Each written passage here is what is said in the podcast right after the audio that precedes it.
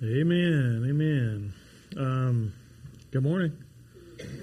Uh, we do have, uh, I think it was four or five families next door going through East 101. So, man, we're we're just so uh, excited that God keeps sending people our way, and that uh, people continue uh, to to buy into what we're doing here and to take part in it. And so, we're excited about that. I also want to take a moment uh, to appreciate our worship and media team. Um, I know you guys are second service folks, so y'all are rolling in here about 1030, 1045, 10, 6, 10, you know, 55, whatever time you get here. But like these were this worship team and this media team, they've been here since at 8, 8 o'clock at the latest. And uh, they come in every week prepared, ready to rehearse. So the worship team is before you in our media booth. They're awesome, and I just I don't tell them enough. Thank you for what they do. Um, and so uh, keep it up. Y'all are awesome. Um, so this morning we're wrapping up our uh, our sermon series. We've been talking about leadership. We've just been going through what does it look like to be a leader? What does it look like to be a, a biblical leader? And so uh, today we're going to finish that up by looking at what does church leadership look like? What is all this that we've been talking about? How does it fit into the life of the church? And so we're going to talk today through Acts chapter 6. We're going to be a lot of other places, but Acts 6 is going to be kind of like our launching point. So what does church leadership look like in the Bible? What should it look like for us here at Lindsay Lane East? Um, so we're jumping in in Acts chapter 6 into the biblical storyline after Jesus has died on the cross for our sins. Uh, he's been raised up to new life. He spends about 40 days appearing uh, to his disciples and to several other people. And then he ascends into, into the right hand of the Father. The disciples are filled with God's Spirit shortly thereafter. And the message of Jesus, this, this good news of Jesus, is proving itself to be absolutely transformative in the lives of thousands of people as we see them, we see the movement of Christ growing rather quickly. Um, and something I haven't, I guess I've, maybe I've noticed it before, but just in studying about leadership over this month and coming to Acts chapter 6 and looking through the book of Acts, the thing that uh, just honestly left me kind of smiling this week um, is it's fun to watch church leaders try to figure out what to do. Right? Like so we see these apostles and they're they're they're they go from a room full of disciples of Jesus to over three thousand in one sermon. Okay? And then they're trying to figure out what to do. They're trying to figure out how do we sustain what do we do with all these people that God's sending to us and how do we what decisions we need to make, what leadership we need to look like, how are we gonna and they're doing all that and I'm sitting here smiling going, Man, it's good to be in good company. Because like as a pastor of a growing church, like it freaks me out to think about the future. Like I, I look at, man, God, what are we going to do? God, we're landlocked. We got like two and a half acres here. Like according to standards, that means we'll never get over 250 people. Like what are we, how are we going to grow this thing into the way that you want it to do? Or is, is this it? Like, is this where you just want us to stop, God? Like what is leadership? All these questions are things I wrestle with. But here's the difference between me and the guys in the book. I've got articles, books I can read, pastors I can call, churches I can consult with. I can Google it. Right? Like I've got all this stuff at my at my disposal. These cats are in it and they're the first ones ever to deal with church growth decision making. And it was fun for me this week to watch them wrestle with it. To just go, okay, this is good. We're in, we're in good company here. Uh, one of the major things that we see them address, though, uh, among other things, but one of the major things that they have to address as the church grows is what does leadership look like in the church? So, the book of Acts and the letters that follow it are going to show us a leadership structure that honestly keeps morphing slightly to match the needs of the community of faith. Um, you've heard me say this before God's word is first and foremost wisdom literature. Uh, God's word in most places does not say, hey, 21st century believers, do this, this, this, this, and this, and you'll live a holy life. What we see in God's Word most often is a group of people who are trying to do that very thing, and God calls us to look at them and learn from them. And I believe in the book of Acts. Oftentimes we try to take it so literally. We try to take, uh, we try to look at it as descript, uh, prescriptive and not descriptive. And today, what I want to show you, what I believe is that Acts chapter 6 and the other verses we're going to look at are giving us wisdom for what leadership in the church should look like. and it may be a little bit different than what you're used to. So save the rocks for the end, okay?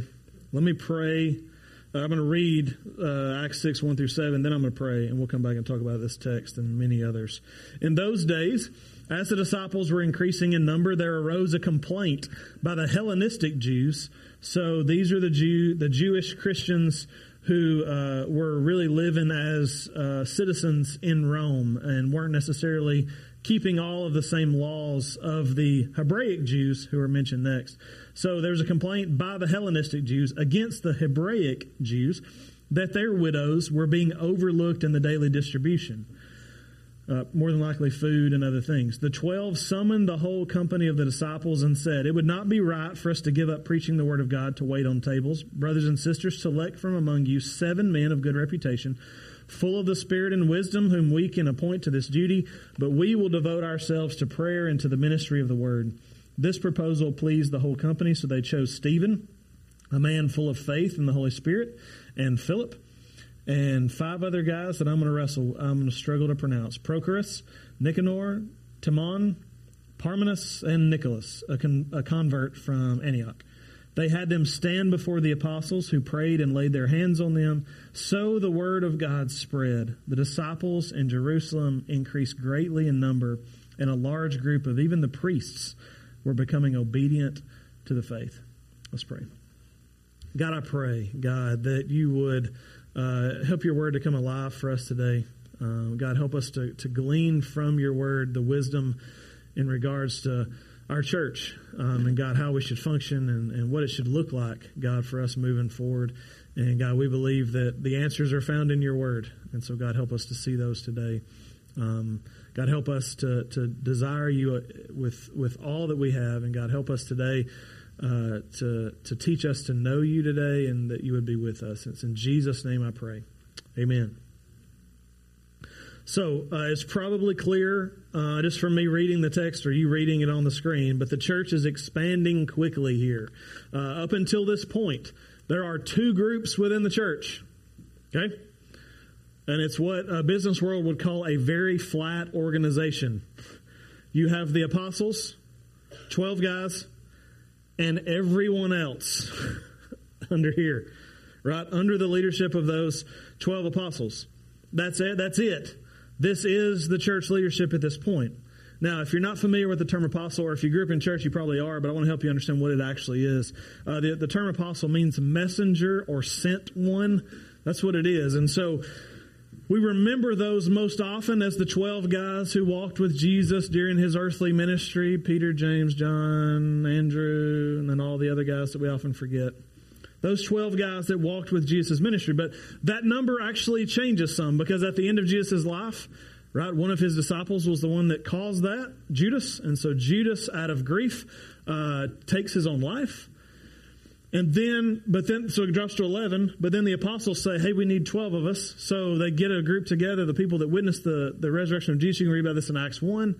And they put forward a guy, uh, a couple guys, and they draw straws and ask the Lord to bless the straws. And they discover that the Lord would choose Matthias, which I mispronounced in the first service, uh, Matthias to be uh, this new apostle. So now they're back up to 12.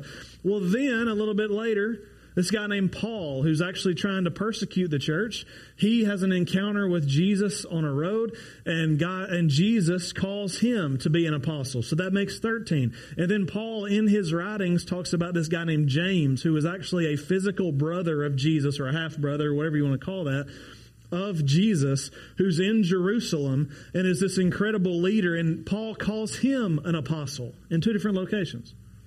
So now we're up to 14. And then that's just the ones the Bible mentions. We don't know if there are more as the story goes on. But we know at this point there are 12. It's soon to be 14. There may have been others. That's not as important. What we need to see is that these are the leaders in the church. In Jerusalem, these are the leaders. And we don't know how long this season lasts from Acts 1 to Acts 6. But what we see is that in Acts 6, things begin to change things begin to change. And we see the first piece of wisdom that I want to share with you that, that God kind of laid on my heart about church leadership from these texts today. And it rhymes, and I'm sorry because it makes it sound cheesy, but I'm trying to help you remember it. And that's point number one is this church needs bring about church leads. Uh, it makes me queasy to say it. Um, but it helped me remember it this week, okay? So look back at the text with me, verse 1. Remember that, that this, this group of people, this group of seven men, is coming about because as the disciples were increasing in number, there was a complaint by the Hellenistic Jews because the Hebraic Jews were getting food and they weren't. That's the, the, the thing. And so at this point, in Jerusalem is the only place we see an organized church. Yes, the gospel is beginning to spread out to different locations, but this is the only organized church that we know of in the known world. And what is going on in the text? Conflict. And I know if you've grown up in the church, it shocks you to, to no end that there may be conflict in the church, but it does happen. And at the church in Jerusalem, there was this mistreatment of this one group over another. And so, what do the apostles do? What do the apostles do? They recognize the need and they decide to create a new, a whole new position. They write up a job description. We don't know how they did it. But they, they, they, they, realize, man, we've got a need. We've got, we've got people that are feeling neglected and, and God made all of us in his image and he saved all of us by the same blood of Jesus Christ. So we've got to meet, we've got to, we've got to meet this need. And the apostles don't say, okay, well, we'll meet it ourselves. Instead, they create a new level of leadership centered around meeting needs like these. You see that in verses 2 through 4. So it would not be right for us to give up preaching the word of God to wait on tables. Brothers and sisters, select from among you seven men of good reputation, full of the Spirit and wisdom, who we can appoint to this duty. But we, the apostles, will devote ourselves to prayer and to the ministry of the word. And I know what you're thinking. Stuck up apostles. What y'all can't wait on tables. Like that's that's that's sin in our hearts. It makes us think that, right? The apostles sound like they're saying, Hey, we're too good to wait on tables. You guys find somebody else to do that. That's not the case. Last week we talked about three leadership principles from God's Word that are good for all of us. And one of the things that we talked about, uh, I gave you a quote that, that stuck out to me a long time ago in leadership, and that is uh, good leaders prioritize doing what only they can do. The spiritual direction of the early church was dependent on these 12 men, and that needed to be their focus, and that needed to have their attention. So instead of sacrificing the direction for the sake of waiting on tables, they decided to select some helpers. Now, we don't know what they named these people. There were seven of them. We don't know if they called them waiters. We don't know if they called them hosts, uh, like you'd see at the at the uh, I don't know, the TGI Fridays that you're going to go eat at after service? Anybody TGI Fridays fans? No. Okay. Are they not there in Huntsville anymore? Chili's. All right, all right, whatever. It's the same restaurant anyway. Chili's, same food, whatever. That's why it landed flat. Y'all are all looking at me like, I don't know what that is. All right. But we don't know what they called them. We don't know what they named these people, but it was born out of a real need in the church. And that's what we need to notice. That's what God just, again, for whatever reason, it hasn't clicked with me until this week. From this text, it seems that different roles exist in the church because different needs arise when conflict uh, and problems come, oftentimes the answer for the church is to create a new role, create new people, leaders that can step in and handle that. We don't just have roles in the church to give people titles because it makes them feel good and they don't have real tasks. The church experiences a need and then calls people to step into that role to meet the need. When we do that, when we, the church does that well, what we see here in the text is this move accomplishes two things. It gets more people involved in the work. At this point, there were 12 men who were doing most of the things. However, here's, here's an opportunity for them to grow by seven. They invite seven men to come in and to help them, and they're now serving. So now there's 19 leaders in the church. And it still allows the apostles to stay focused on their task. That's the second thing. This is the only t- this is the only time at the church in Jerusalem that we see new a new role created. So we have the apostles and then this group of seven. However, I can't help but just think outside the box for just a minute that it may not have been the only time that the church in Jerusalem created a new role. Right, this is an opera, this is a time when they experience something. They go, "Man, we got a real need. Let's let's bring a team to handle this." Well, what are the odds that they encountered another need in the future? high is the answer. High, high need, like our high possibility that they encountered that. So more than likely, there there very well could have been other times in the future where they were creating these different pockets of of teams to handle stuff. so we see that going on there. But then, as the book of Acts continues, we meet this crazy church planner, extraordinaire, awesome strategist, crazy guy named Paul. And Paul says that he also has been called by Christ to be an apostle. And though most of the, the apostles like are settling in Jerusalem and they're, they're ministering there, and yes, they're sending people out, but Paul's the first one of the apostles that we know of that like leaves intentionally for the purpose of starting new works around the world. And so Paul leaves with a guy named Barnabas, and they leave to go and to see organized churches begin to be settled in towns and communities and cities all around the world. He does so in some places. He gets there, there's already Christians there. He just needs to give them some direction and worship with them, encourage them, teach them some theology, and then move on. But then he also goes into other places where no one even knows about Jesus. I didn't share this in the first service, but uh, a couple weeks ago we sent out uh, Samuel and Chesney, uh, Samuel Hardiman, Chesney Widener. We sent them out. Um, they're going to be coming back soon, and so we sent them out as missionaries to go to Zambia for 16 days. And they got to be part of the one of the coolest things, guys. They got to show the Jesus film. If you're familiar with the Jesus film, it's a it's a, a film that just tells the story of Jesus, the gospel, um, and they they've making it in all these different languages. They got to share the Jesus film to the best that they know within a city, a town in Zambia that had never heard the gospel. Like people wearing Lindsay Lane East shirts were the first people to share the gospel in a town. Y'all, that's cool. That's stinking cool, actually, to use a biblical term. And like, but that's what Paul was doing. Paul was going to all these places. Sometimes he found Christians, sometimes he didn't, and he would share the gospel with them. But what's interesting is who's going to provide direction and vision for these new churches. We find out Paul doesn't feel led to stay in each one of those cities. He'll stay sometimes for a year, sometimes more, but he always goes on to the next place. And what we find, in, in so we flip all the way to Acts 14, we see his strategy, his, uh, his somewhat simple strategy. After he and his team had preached the gospel in a town, made many disciples there, they returned to places they'd already been Lystra, Iconium, to Antioch strengthening the disciples there by encouraging them to continue in the faith and by telling them it is necessary to go through many hardships to enter the kingdom of God. And listen to this part. When they had appointed elders for them in every church and prayed with fasting, they committed them to the Lord in whom they had believed.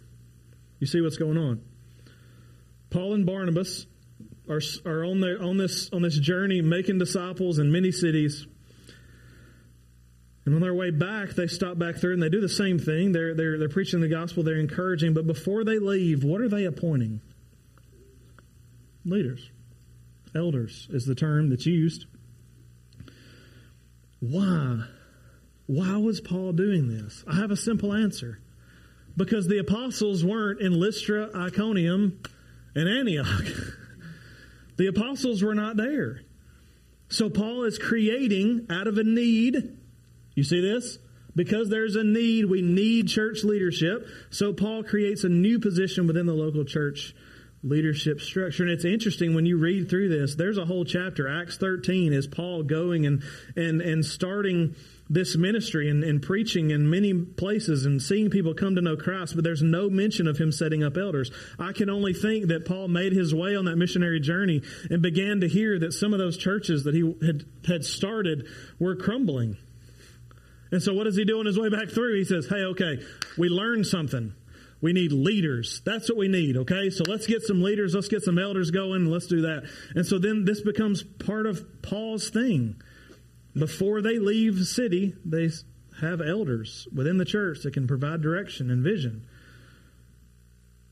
Keeps going though, and later in Paul's ministry, he writes to this young church leader that he had left in Ephesus to be an elder named Timothy. And in Paul's first letter to him, we call it First Timothy, he mentions two leadership roles in the church. and gives qualifications for the type of person to look for. And you're never going to believe what they are. Neither one of them is apostle or elder. So when Paul writes to Timothy, this is years later, he tells him, man, here's, here, here's what you need in your church. You need overseers. That's what he says. He gives one title named overseer. Uh, your Bible may translate it as bishop, which is a whole like history of why it became that. But, but overseer or bishop. And then the other role he presents to Timothy is deacon. We have no idea how Paul settled on these two terms, these two roles, these two titles. But we can only guess because of the story so far, it happened because of what? Needs. Right? Paul began to see that as he's continuing to plant these churches, he realized that there are needs, and hey, this is this is what we found is working right now. You need overseers and you need deacons. Church leadership in the New Testament, especially for me this week, has been an interesting study because it seems to, to me that they are adapting as they learn what this new movement looks like. This is why I don't think, and I'm not speaking on behalf of Lindsay Lane Baptist Church, I'm speaking just as your pastor. I don't believe God intended us to find in His Word an exact blueprint for what leadership structure is supposed to look like. I believe He provides some very clear guidelines, but then beyond that, He provides wisdom principles to guide our decisions. And that's why I gave you a cheesy number one w- wisdom principle so that hopefully you can remember church needs bring about church leads. That's what we're seeing in the text, the book of Acts, and the letters that follow it. But let's talk about the leadership roles um, that, that Paul mentions to Timothy, okay? Let's talk about these two. First off, Paul mentions that we need leaders who serve. Leaders who serve. Wisdom principle number two. Now, the New Testament churches, the ones that we see planted in the book of Acts from here on forward and in Paul's letters, what we're seeing is that they have distinct leadership. There is there are there are people who are providing direction for the group. In Jerusalem early on, that was the apostles. Later, as churches spread, they were elders. At some point, it becomes overseers. We believe apostles just so you know what this word is, um, we believe. I told you what it meant, but but we believe that this is a unique gifting for a particular age in the church that helped establish the church in the world. Okay, was people who had seen the resurrected Jesus physically with their own eyes, and we're helping to establish the church in the world. So, in a literal sense, we believe that God's not making any more apostles. That's not a thing. So now, from when all 12, 14, how many ever those guys died till now, who's supposed to be leading churches? Is it elders? Is it overseers? Y'all call me pastor, among other names. Sometimes worse. So, which is it? What is the term? So I'm going to argue uh, in agreement with many theologians that are a lot smarter than me and gone before me that these three terms are actually synonymous. Elders, overseers, and deacons. Let me show, let me show you why I believe that. Uh, Acts 20, 17. So this is uh, Paul's part of Acts here. Uh, this is talking about Paul. Now from Miletus, Paul sent to Ephesus, uh, the city, and summoned the elders of the church there. So Paul invites the elders of Ephesus to come and meet with him. And he says this in verse 28. He talk, he's encouraging them. He talks a lot to them from 17 down to 28. But in 28, he says, Be on guard, elders, for yourselves and for all the flock of which the Holy Spirit has appointed you as what? Overseers. To shepherd the church of God, which he purchased with his own blood. So we're seeing that word overseer again. But what does Paul say? Paul says to the elders that the Holy Spirit has appointed them as overseers. It's the same thing. Okay, point. Uh, overseer or bishop. Again, depends on how it's translated. Paul says that these elders, God has called you through the Holy Spirit to be overseers. And then the task before them, he says, is to shepherd the church of God. And I haven't told you this yet, but the term shepherd that's used here is the f- verb form of pastor. So to pastor is to shepherd. So are you seeing this? Paul says that the elders are overseers and pastors. All three terms in one sentence talking about the exact same role. 1 Peter 5. I'm not making this up. Paul didn't make this up. 1 Peter. Peter talks about it too. He says, I exhort the elders among you as a fellow elder and witness to the sufferings of Christ, as well as one who shares in the glory about to be revealed. Shepherd God's flock among you not overseeing out of compulsion, but willingly, as God would have you, not out of greed for money, but eagerly. What are we seeing? The three terms again. To the elders, he writes, shepherd the flock, oversee willingly. These three terms seem to be synonymous. And I think it's rather clear that they're synonymous. However, this biblical evidence hasn't kept churches throughout Christian history from honing in on one term and saying this is who leads the church. It's pastors or other church other denominations will say no it's elders. And then others will say no we need a bishop or an overseer. Like this this is what's going on. And some of you guys every time we gather this is what i love about this church. You guys all come with different experiences. Y'all all come from different denominations and some of y'all don't even know what a denomination is because this is the first church you've ever been a part of. And that's cool too but for those of you that come from different church backgrounds, I know this may kind of disagree with some of what you learned growing up. But some churches not only lock into one particular term, some of them even create different levels of leadership using these terms. And that's a conversation for another day. But at Lindsay Lane, at Lindsay Lane East here, uh, we use the term pastor pretty exclusively. Um, I prefer Heath, but pastor is what most of you refer to, the role that I'm in. But I'll argue it doesn't matter what you call the leaders of a church, because Paul does it three different ways. It's just clear that you need to have people set aside to lead under the authority of Christ and with the authority of the church. Whichever term a church use, uh, chooses to use isn't as important as having the role filled. And having the role, listen to me, and having the role filled by a qualified person. That's the kicker. Call him doofus one for all I care, but find a guy who's in the role, who's qualified to be in the role. If you fire me next year, which could happen, right? It could.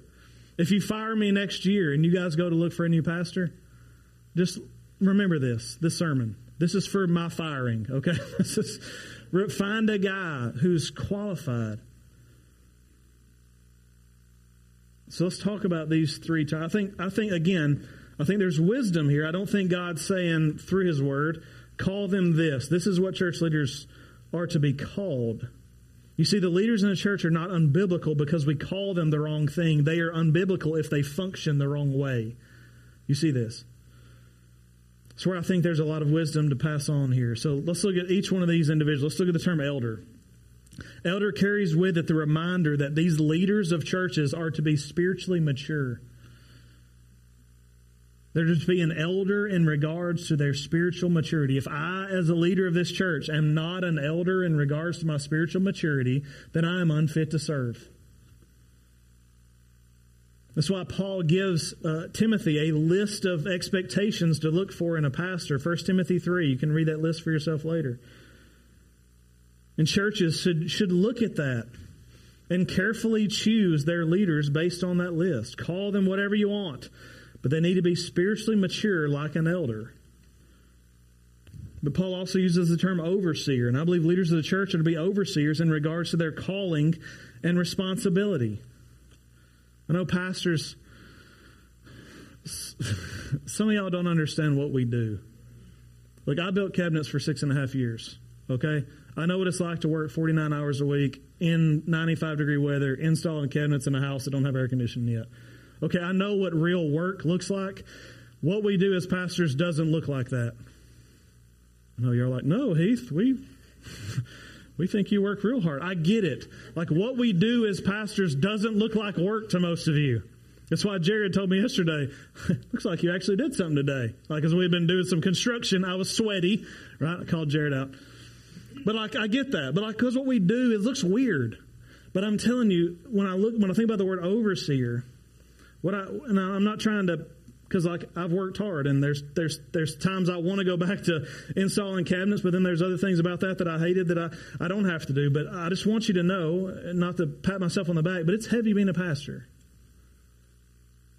A good biblical church leader is one who takes seriously their calling to lead a group of people spiritually. To be an overseer is in regards to our calling and our responsibility to the church. And a church leader who doesn't take seriously that should find something else to do. That's what it means to be an overseer. And so then Paul also uses this, this verb pastor to pastor, to shepherd. And leaders of the church are to pastor in regards to their love and compassion for their people. Pastor comes directly from the term shepherd, and I don't even have to tell you that that's a highly used Old Testament image, and it carries a ton of ideas. Shepherds protect, they correct, they care, they direct, they live their life right alongside their sheep. And a good biblical church leader will pastor well like a good shepherd. Churches need leaders. I don't care as much what you call them, but we should care who they are and how they function. This first wisdom principle is that New Testament churches need leaders who serve. People who we call their primary role is to lead. However, the way that they do that is by serving. Leaders who pastor, leaders with a heart for people, not rigid CEOs making decisions from a desk while avoiding interactions with people. Churches need leaders who serve. Now I'll quit talking about my role. We see another position in the church that seems pretty important, and that is servants who lead. You see what I did there? Leaders who serve, servants who lead. It's going to make sense, okay? Servants who lead. That's what Paul says next. There, there need to be people within a congregation who are serving. Their primary role is to serve. But the way that they do that service is by taking up the responsibility to be leaders as well. Here's what I mean. Paul doesn't give us a ton of information um, on on this role that I'm about to talk about. He, he does mention several times, um, and he, he talks about that it's it's it's filling within the local church that he was planting the churches. That's the term deacon. If you've been around church, you're familiar with the term. And there are literally biblically only two things that I've been able to find that we know about deacons and what they did or who they were. The first comes from the word itself. Well, you are always impressed when I butcher Greek words. And here's another one diakonos. It's a Greek word that Paul uses here in uh, 1 Timothy chapter 3 when he's given the qualifications for deacon. However, this word and its other forms are often translated as minister or servant. And so it's not, it's not this, this word that's used only doesn't always necessarily just mean deacon, a person who's serving in a specific role, but it seems clear that whatever deacons did in the first century, their job description, at the top of the job description, their primary role would be to serve other people. The other thing that we know about the deacons, the early church, comes from a list of maturity expectations in the letter to Timothy. Right after he finishes talking about the, the church leader's role, he gives expectations of what deacons should look like. And listen, I don't know what you, again, you come from, we all got different church experiences. But I can promise you, most of us will be blown away by the expectations that the Bible actually puts forward for deacons. Like it's a it's an it's a heavy list. A lot heavier than most churches take into consideration. Um, uh, there, there are just like there are unhealthy pastor uh, structures in churches. There are also unhealthy deacon structures within churches, and some of you are casualties of that in other churches, where churches split over decisions that were made by pastors or unhealthy deacon situations. And the truth is, this list that's laid out here like points to people who are spiritually mature and understand that their main role is to serve. And then that's literally all we know about this church position in the early church. Servants who are living their lives as examples to others. That if they take seriously the spirit the maturity expectations, they are leaders. They're they're servants who lead. And when you take that and you look back at Acts chapter 6, this is why a lot of people think that Acts 6 is the birth of the first deacons. When, I, when we talked about those seven men earlier who were chosen, you remember them? Two choices. Were they chosen to lead the church or serve the church? You can say it out loud. Serve. Thank you. They're called. A, it's clear. Hey, wait. Look, it, they literally. That's the word that's used. Diak, diakonos. That's the word that's used. They were called by the leaders of the church to wait on tables. The word wait is the word diakoneo, which is the verb form of the word diakonos, which is the word for deacon. Right. So the apostles literally said, "You know what we need? We need somebody to deacon these tables we got out here." That's what they said. Like that. If you're putting it like transliterating or whatever. These seven men were clearly called to be servants in their primary role, but what's interesting, do you know their stories? Let me tell you about them. One of them was named Philip. And Philip was a dude who was so pumped about how God had changed his life that he became uh, he, he, he, was a guy who, who made sure he was still meeting the tables. We, we, don't know that that ever quit. He continues to wait on the tables, but in between time, he's so pumped and ready to share the gospel with anyone that he travels around and just tells everyone he can. Well, the story that stands out the most, most notably, God used him to proclaim the good news of Jesus to an Ethiopian official one day, t- traveling down a desert road. And you know, church history tells us that an Ethiopian official carried the gospel back to Ethiopia. Like, that's a cool story. Acts chapter 8, read it for yourself. The other guy that's mentioned is Stephen. He was also one of the seven servants. Let me tell you what it says about him. Now, Stephen, this is uh, Acts 6, 8 through 10, full of grace and power, was performing great wonders and signs among the people. Opposition arose, however, from some members of the freedmen synagogue, composed of both Cyrenians and Alexandrians, and some were from Cilicia and Asia, and they began to argue with Stephen. But they were unable to stand up against his wisdom and the spirit by whom he was speaking. It's not a preacher, y'all. Is not a guy who's called to be an apostle. Like, this is not a pastor. This is not an overseer of a local church. This is a dude who they trusted to wait tables. But yet he's leading through his life in such an incredible way that they're going, uh, we can't even win an argument with this guy. Like he's so full of the Spirit and incredible things are happening. And if you need to know it, in fact, he's, he's leading so well through his personal life that he's brought before the high priest. And he doesn't back down. They say, hey, this Jesus that you're talking about, it needs to quit. Stephen says, he begins at Genesis 12 and says, you remember how God called Abraham? You remember that? That's a big thing in your world, in the Jewish world. And he, begin, he begins at Genesis 12, works all the way through to 2 Samuel in our Bible. Every story. And then drops the mic, how it all points to Jesus.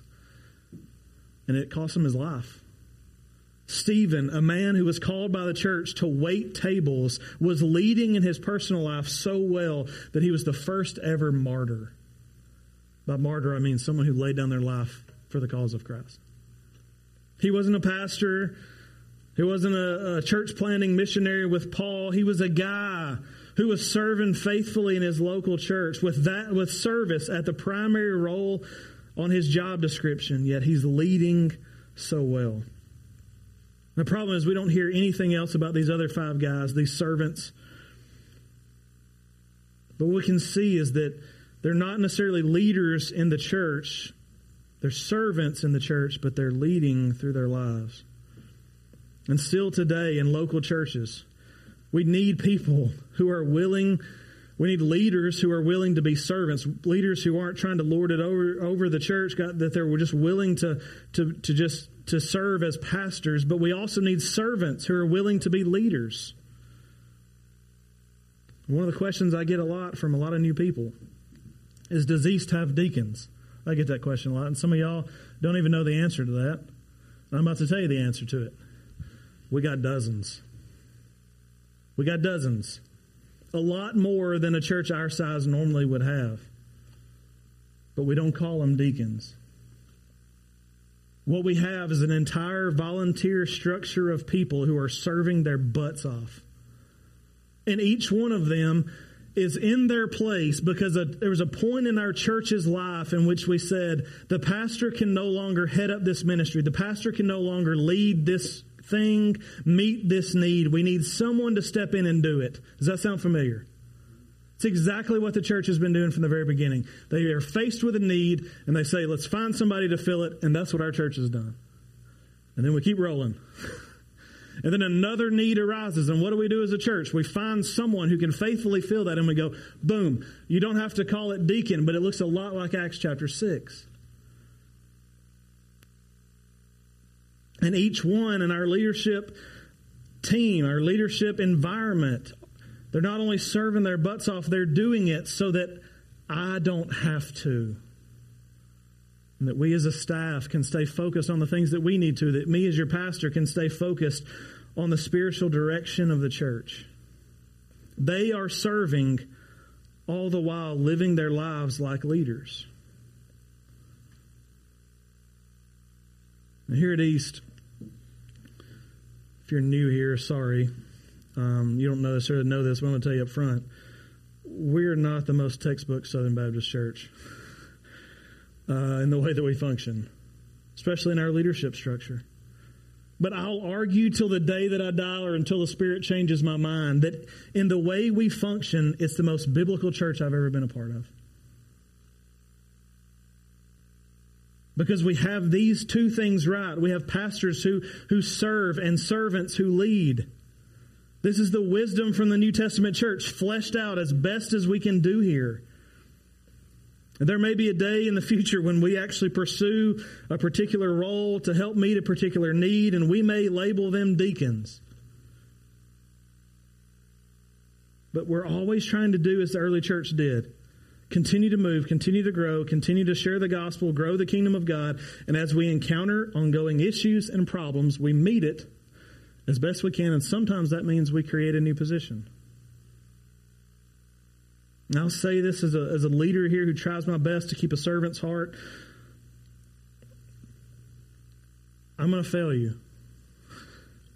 Those First Timothy 3 qualifications are they're heavy. And I'm trying my best to fill those, and there may be times where you feel like I'm slacking on those. There may be times where our volunteers slack on their First Timothy 3 responsibilities. But I need you to know that all of us are looking not. See, I had great pastors growing up. Tony Bowles, or my first pastor I can remember, was a guy by the name of Dennis Bain. He baptized me. Lots of stories. He was a black belt and a magician. I don't know how it worked in pastoring, but he was cool. Tony Bowles was my pastor that I grew up with. I don't know, those name, names probably don't mean anything to you. They're important to me. Two great men, imperfect pastors. I got an opportunity to go to Salem Springs Baptist Church and work under Kevin Ward, a name that may be more familiar because he helps head up our like Camp Helen and our association stuff that we do with other churches. He was my first pastor that I served with as a youth pastor. And after he left, I got to serve with Kip McKee, two great men, imperfect pastors. Then I got an opportunity to go back to my hometown of Ardmore and serve at Community Baptist Church with Steve Hargrove, one of my best friends in the world. He was at the hospital when I was born. Long time friend. He was a lot older. He may watch this. That's why I wanted to say that. Great friend, great man, imperfect pastor. Right? Because as a leader, it's not, I don't, I don't, I don't look to those men for my standard. I look to Christ because He is the perfect fulfillment of a leader who leads and a servant who leads, uh, a leader who, who serves and a servant who leads. I don't look to my favorite preacher on TV to figure out what it looks like to, to be a leader. And if you're a volunteer in here, you don't, you don't need to look to anyone else other than your ultimate shepherd for your standard because he's the ultimate shepherd who led people perfectly by serving them so well. We know that he met needs of those closest to him at times. He was even willing to take on the lowest servant's role. Write down John 13, 12 through 15 if you're not familiar. Jesus got down on the ground and washed the nasty feet of his disciples when nobody else in the room would do it. He did it. And I know you're expecting somebody to bring a bucket up here and us do that now. It'd be a great visual. But time. And I don't want y'all to see me throw up. But at the end of that, at the end when Jesus says, I've given you this as an example that you should do just as I have done for one another. Jesus says, this is what you do. Serve one another. And here's what I need you to know. If you've never trusted in Jesus as your Savior, you need to today because He is this ultimate shepherd who I look to to help me sh- to, help, to help learn what it looks like to lead. But He also died on the cross for your sins, and we would love to explain to you how He can change your life, just as He changed three thousand back in Acts one and two, and how He continues to change the people that call Lindsay Lane East home. We'd love to talk with you about. It. We're going to sing another song, and I'm going to stand back at the back to be back there to, to answer any questions you have. But also, I talked today about servants who lead. And some of you um, maybe stir, were stirred up in that for whatever reason. Um, God, you felt the felt the Spirit stirring in you. you here, here's what I want you to do. I need you to start praying during this last song that God would get you ready to be a servant who leads here at East. Pray that God would prepare your heart for that. And let us know. I had a lady let me know today. She said, I'm ready to do something. The first service. And if you're already one of these servants who are in our leadership environment, spend time asking God to help you do well with your primary goal of serving and to continue leading well in your personal life. Look to the list in 1 Timothy 3 of spiritual maturity things. That's what we expect of you. It's what God expects of you. But also, as I talked about leaders who serve, these church leaders, elders, overseers, pastors, whatever if God, if you felt God urging you towards that as well, I'd love to talk with you about what church leadership could look like for you. As a young man many years ago, I walked down an aisle on a Sunday night in my church, and I told my pastor, Tony Bowles, that I felt like God was leading me to vocational ministry. I didn't know what it looked like. I couldn't even tell you what 1 Timothy 3 said at the time and have all the answers. But I knew that I was willing to do whatever God wanted me to do. And for me, that was a big moment. And if you feel like you want to talk with someone about that, we want, we want to give you an opportunity to do that. So we're going to sing one more song after I pray. If any of these next steps are striking you, trusting in Jesus as your Savior, asking God for more opportunities to serve, asking God to help you serve better, or discussing the call to ministry, I'm going to be back at the back to talk with you about that. Please don't hesitate to come talk to me during this song. But we're going to sing, um, um, goodness. It's slipping my mind. Great is thy faithfulness. There it is.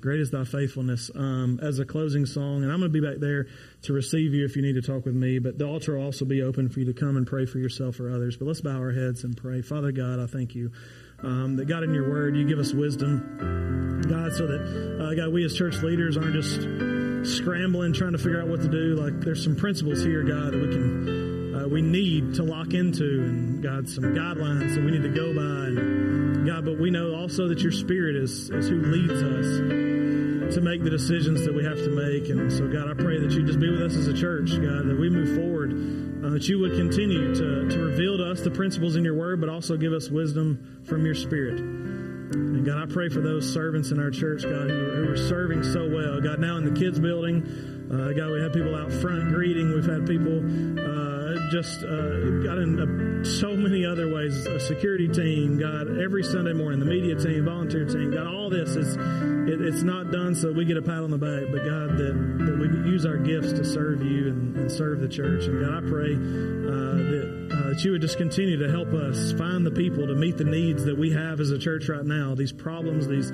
these things that are before us now that we need to meet. God, put the people before us as a church that we can put in those places.